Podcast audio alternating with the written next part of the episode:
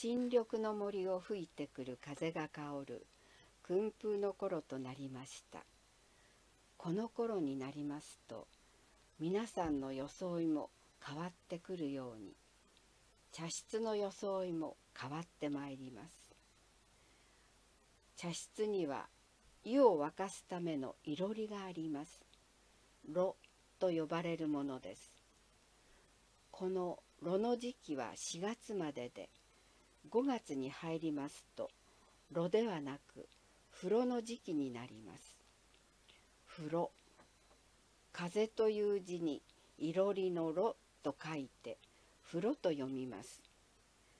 暖かくなってきた季節に合わせて風呂の上に釜を置いて茶室を爽やかにする装いなのです。爽やかになった茶室に登場するのが初夏の装いのお菓子です。お菓子について少し思いを巡らせてみますともうずいぶん昔私が子供だった頃お菓子というと駄菓子屋さんにあるものや紙芝居のおじさんが引き出しのついた自転車に乗せて持ってくるものしかありませんでした。それも毎日食べられるわけではありません。たまにです。本当にたまにしか食べられませんでした。日本に初めてケーキが伝えられたのは1543年。今から440年ほど前。ポルトガル船が種子島に漂着したことがきっかけと言われております。そして日本で初めてのケーキは大正11年1922年富士屋の創設者が作ったものです。やがて冷蔵庫の普及とともにケーキが販売されるようになったのですが下町の子供たちがケーキに出会うのはまだまだずっと後でした。サンタクロースが遠い遠い国の人だったようにケーキというものもはるか彼方のどこかにあることだけは知っていましたが目の前に現れませんでした。カステラ1番電話は2番3時のおやつは文明堂。このコマーシャルは昭和12年にできていたのですからその頃美しい部屋でおやつの時間を過ごせていた子どもたちは文明堂のカステラを食べていたのでしょう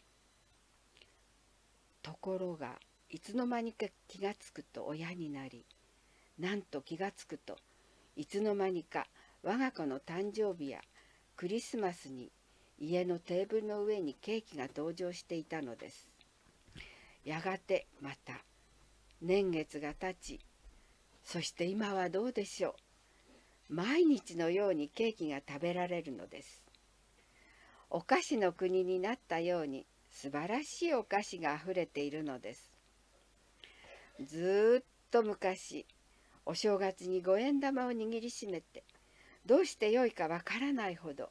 胸をドキドキさせて駄菓子屋さんに夢中でかけていったあの日のあのことはまるで違うのです。けれどもあの日あの子が出会ったたった一つのお菓子はきっと今でもあの子の心にはっきりと残っていることでしょう。茶室で出会うお菓子もたった一つです。平安時代に有原の成平の読んだ歌に「唐衣きつつなれにしつましあればはるばるきぬる旅をしぞ思う」